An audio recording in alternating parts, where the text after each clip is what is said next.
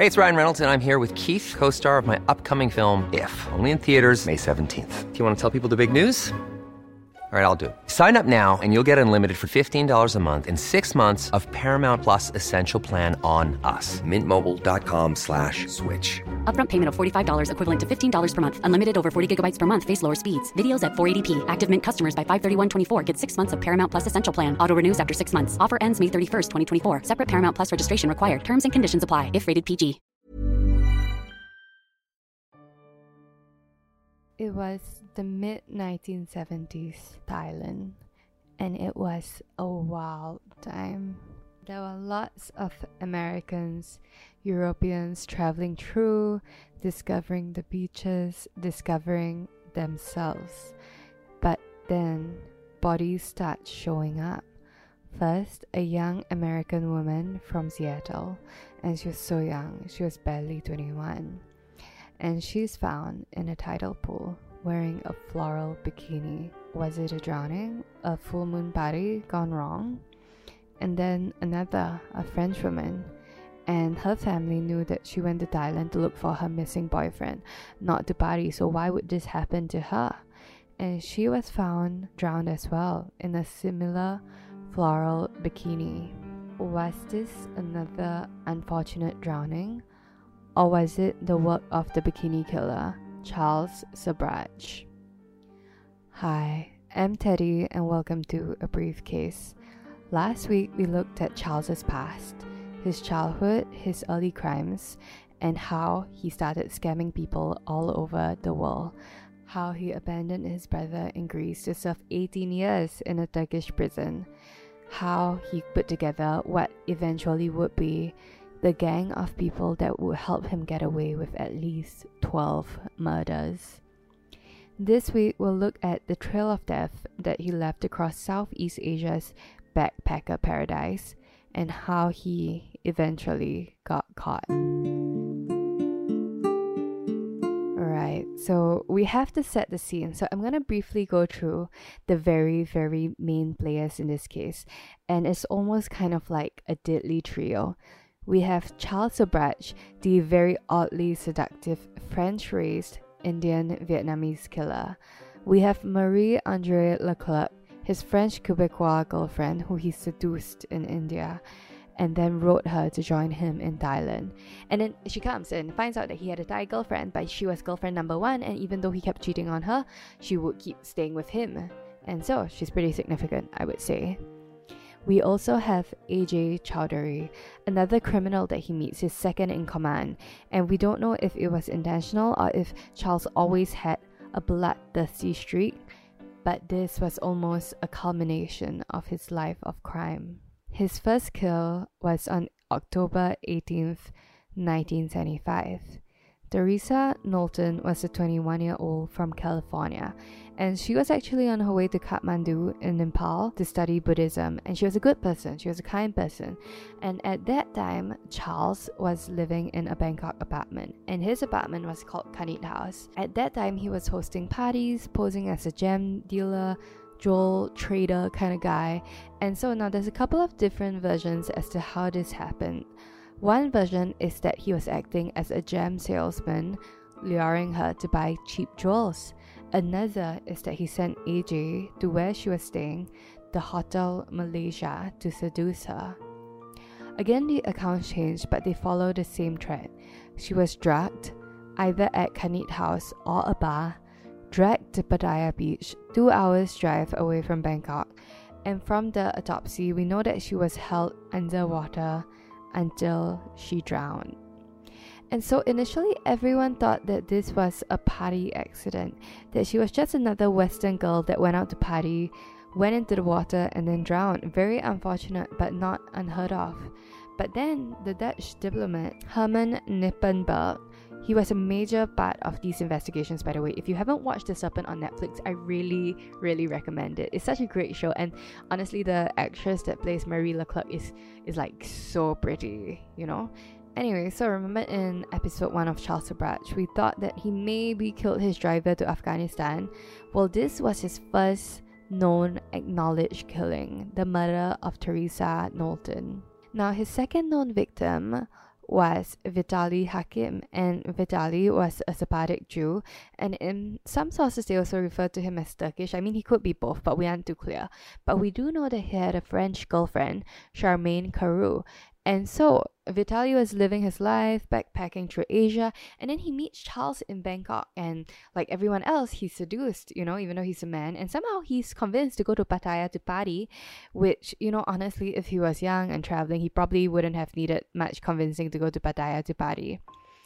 And sometime during this trip, he was beaten, his neck was snapped, but he was still alive. He was still alive when they threw gas all over him and set him on fire. And apparently, the way you can tell this is if there's particles, smoke particles in the lungs, which means that he was still breathing when he was on fire, which is a horrific way to die. And then Charles goes back to his apartment and he tells his friends, Oh, you know what? Vitali decided to stay in Pattaya with his friends. And remember, Yannick and Jacques, they're a bit confused because his clothes, his passports, his traveler's checks, they're still there. So they're like, and so they just, they're like, okay, well, why don't you keep these, you know, to keep them safe? And Charles is like, oh, well, I guess this is mine now. And when the Thai police come across his body, they're like, oh well, must be road bandits, which begs the question, why road bandits such a big issue in like the 70s in Thailand? I don't know. They maybe tried to identify him, but he's not Thai, you know? So Charles doesn't stop. In fact, I think this boosted his confidence, if anything. His next kills, you heard the right, kills, plural, were Hank Bintanja and Cornelia Hemker. And they were Dutch, they were engaged, very cute Hank was 29 and Cornelia was 25. And this is the moment where I want to take a breath, you know, take a little break. I love engagements and I think it's so cute when people get engaged and I love the pizzazz of it all. And in fact, one time I helped one of me and Michelle's uni friends, you know, Michelle was there as well, propose and it was so cute. And I like proposals because to me they're a happy ending. And don't you want a happy ending for a change? There's this new podcast that I've been listening to, and it's called How I Met You, an Asian podcast about love. Every Monday, they release episodes where couples share how they meet, their biggest arguments, and their less than perfect proposals, just like this snippet here. Yeah, that was the moment he started scratching his butt. because I, I took the I took the ring out of the box, right? So just in my pocket. And I put it in my back pocket. So for a period, I was standing in front of her, scratching my butt. yeah. yeah. Finding the ring, uh, right? He was like just scratching. I was like, why are you scratching your butt? And I was like, I, I sort of knew already, but it was very funny to see. Yeah. And then I went down on one knee after that conclusion, right? And I asked her, Will you marry me? Yes, of course.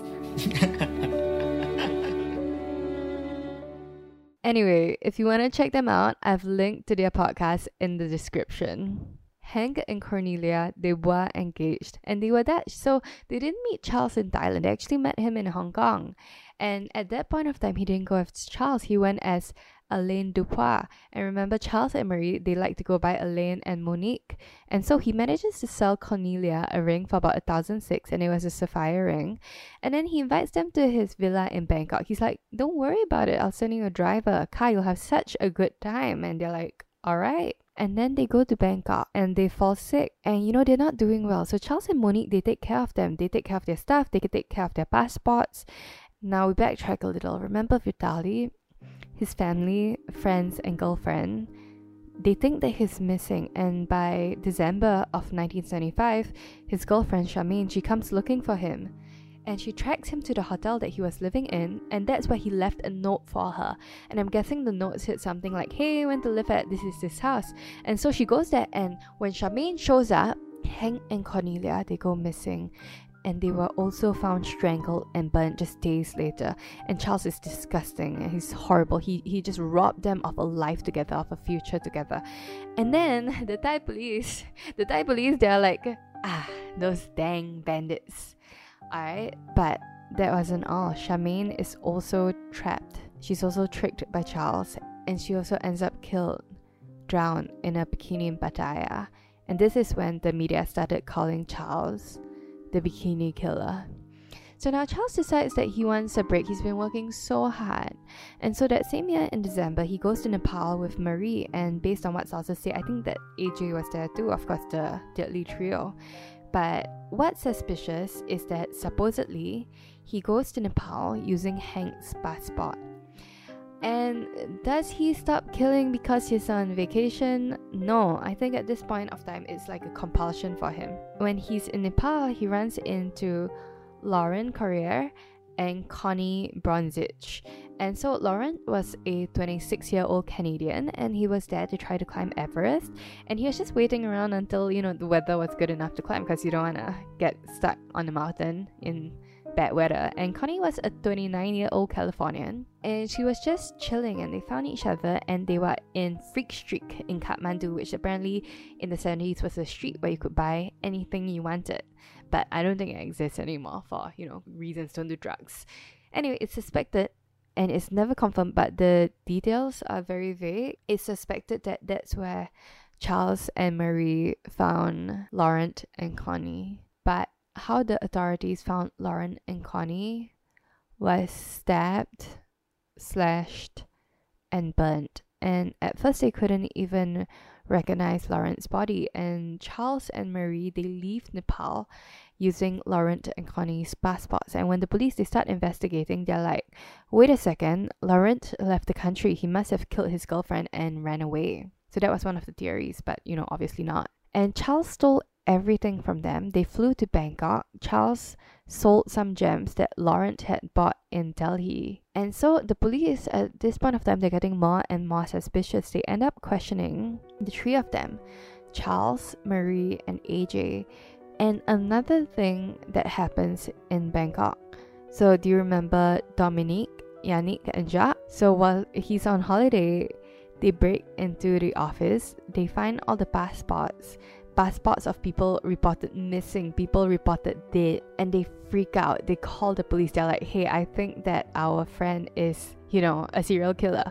And then, you know, they use their common sense and then they return to France. They're like, okay, they noped right out of their heat. And now Charles, he's very anxious. He's anxious and afraid. He has no money. He's being hunted by the police in Nepal. He's being hunted by the Thai police.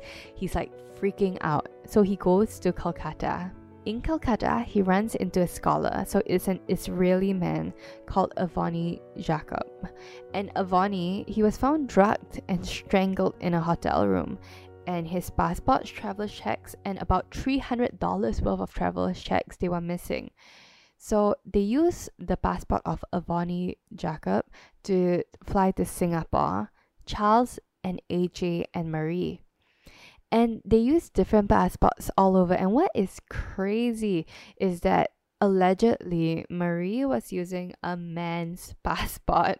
All right. And Charles was like, Don't worry about it. The the Indian guards won't even notice. And he was right. They just let her through with a man's passport. From Singapore, they use it as a transit point to Bangkok.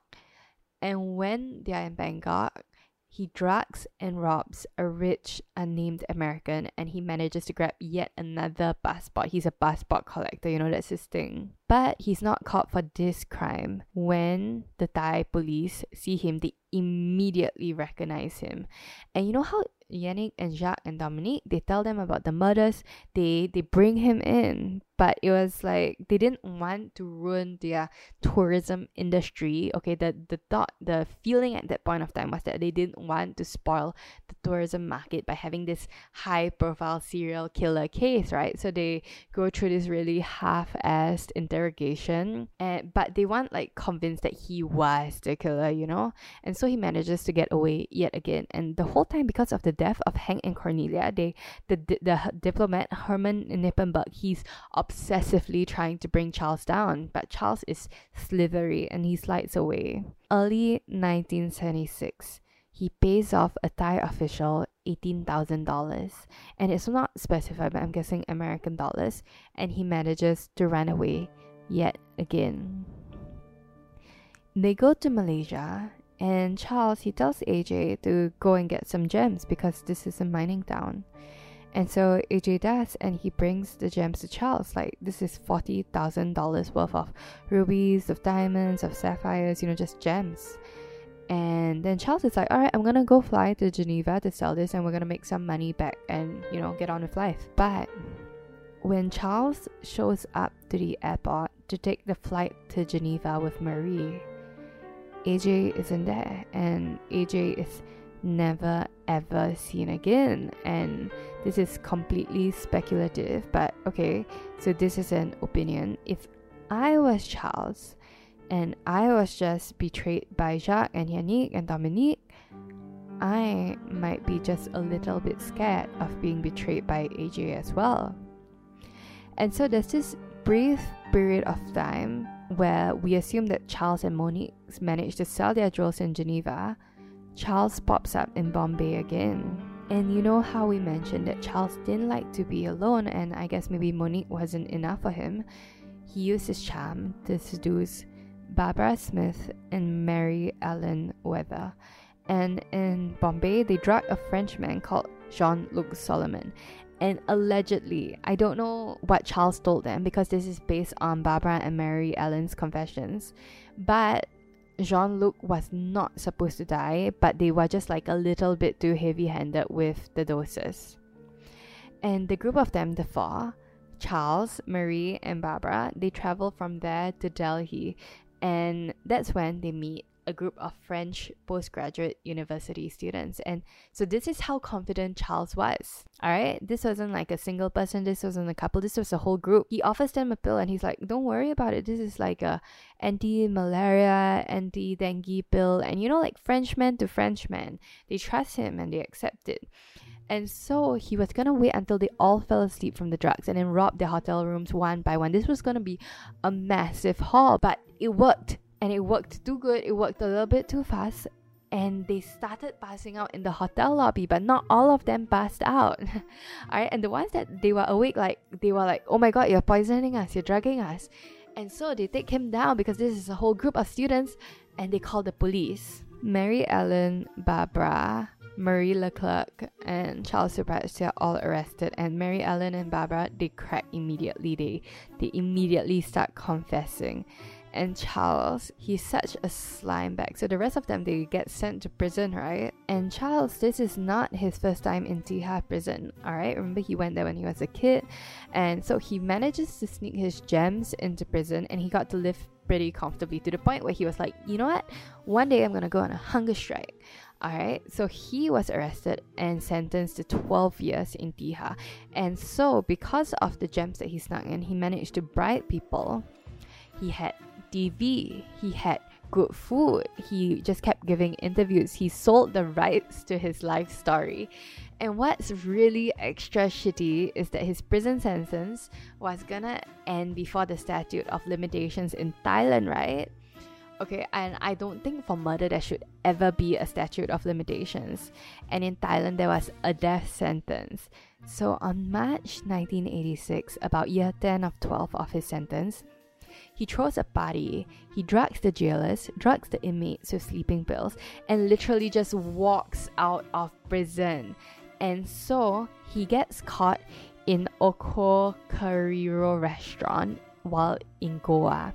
And this is exactly what he wants because it extends his comfortable jail life by 10 years. He didn't even like, and it wasn't like he was having like the worst time in prison. It wasn't like he was miserable. He was very comfortable. So he gets another 10 years of that. And on 17th February 1997, the 52 year old Charles Sobhraj is released Alright, and the statute of limitations is over, so they don't extradite him to Thailand. I mean, it's ridiculous. How can it be that you kill someone and then you wait long enough and then it doesn't matter anymore? And so Charles goes back to life in Paris and he sells the rights to the movie of his life for like 15 million USD. but guess what? He's a little bit overconfident. So he wasn't exactly in the clear internationally, all right? Instead of just staying in Paris, he decides, okay, you know what? I'm going to go to Nepal and I'm going to set up a mineral water business. But Nepal is where he killed Laurent and Connie. And while he was in Nepal, he was spotted by a journalist who wrote a report in Himalayan Times with photos and everything. It's something like, oh, serial killer spotted in Nepal. And the police see it, they reopen the double murder, and he was sentenced to life in prison on 20th of August 2004. And so after that, there's a lot that goes on. He appeals, blah, blah, blah. But I'll try to sum it up. He appeals a couple of times. It doesn't work, thank God. And then, so he keeps hiring and firing lawyers, doesn't work, blah, blah, blah. And while he has a lawyer, he meets Nihita Biswas. And she's the daughter of one of his lawyers. But she's working as an interpreter. And she's like 20 and they get married in 2019. She's literally 44 years younger than him. And apparently, when he had some surgeries, because he's like really old, she even gave him blood. And today, he's still in prison and in poor health, and I hope he dies miserably. Alright, so what about Marie Andre Leclerc, the last point of this trio, this triangle of murder? So she's caught when he's caught for drugging the French students, right? And she goes to jail and she claims that she knows nothing, which I don't know. You either have to be willfully oblivious given that you're using fake passports of or passports of people who died horribly. Either that or you're just very incredibly unaware, incredibly naive. But while she's in Tihar prison in India, she gets ovarian cancer. And because of that she was granted a leave and she got to go back to Canada. And according to some sources up to that point she was still loyal to him still in love with him. Then she dies at home in 1984 and this was the case of Charles Sobhraj the serpent the serial killer who almost got away with murder until he didn't All right. Now, this case was insane. I remember this because I was watching The Serpent when I was in the gym and I would uh, like hop off the treadmill and be like, oh my God, what is this? And I know it's a little bit longer than usual. It took me ages to put out. If you like this case, remember to share it with your friends and give us a five star rating on Spotify or Apple Podcasts or wherever else you listen. This really helps the show. Another thing you can do is catch How I Met You, an Asian podcast about love. The link, as usual, is in the description below. You can also always drop me a DM on Instagram at a briefcase podcast if you have any recommendations. And as always, find me online at a briefcasepodcast.com. And do join us next week for another brief case.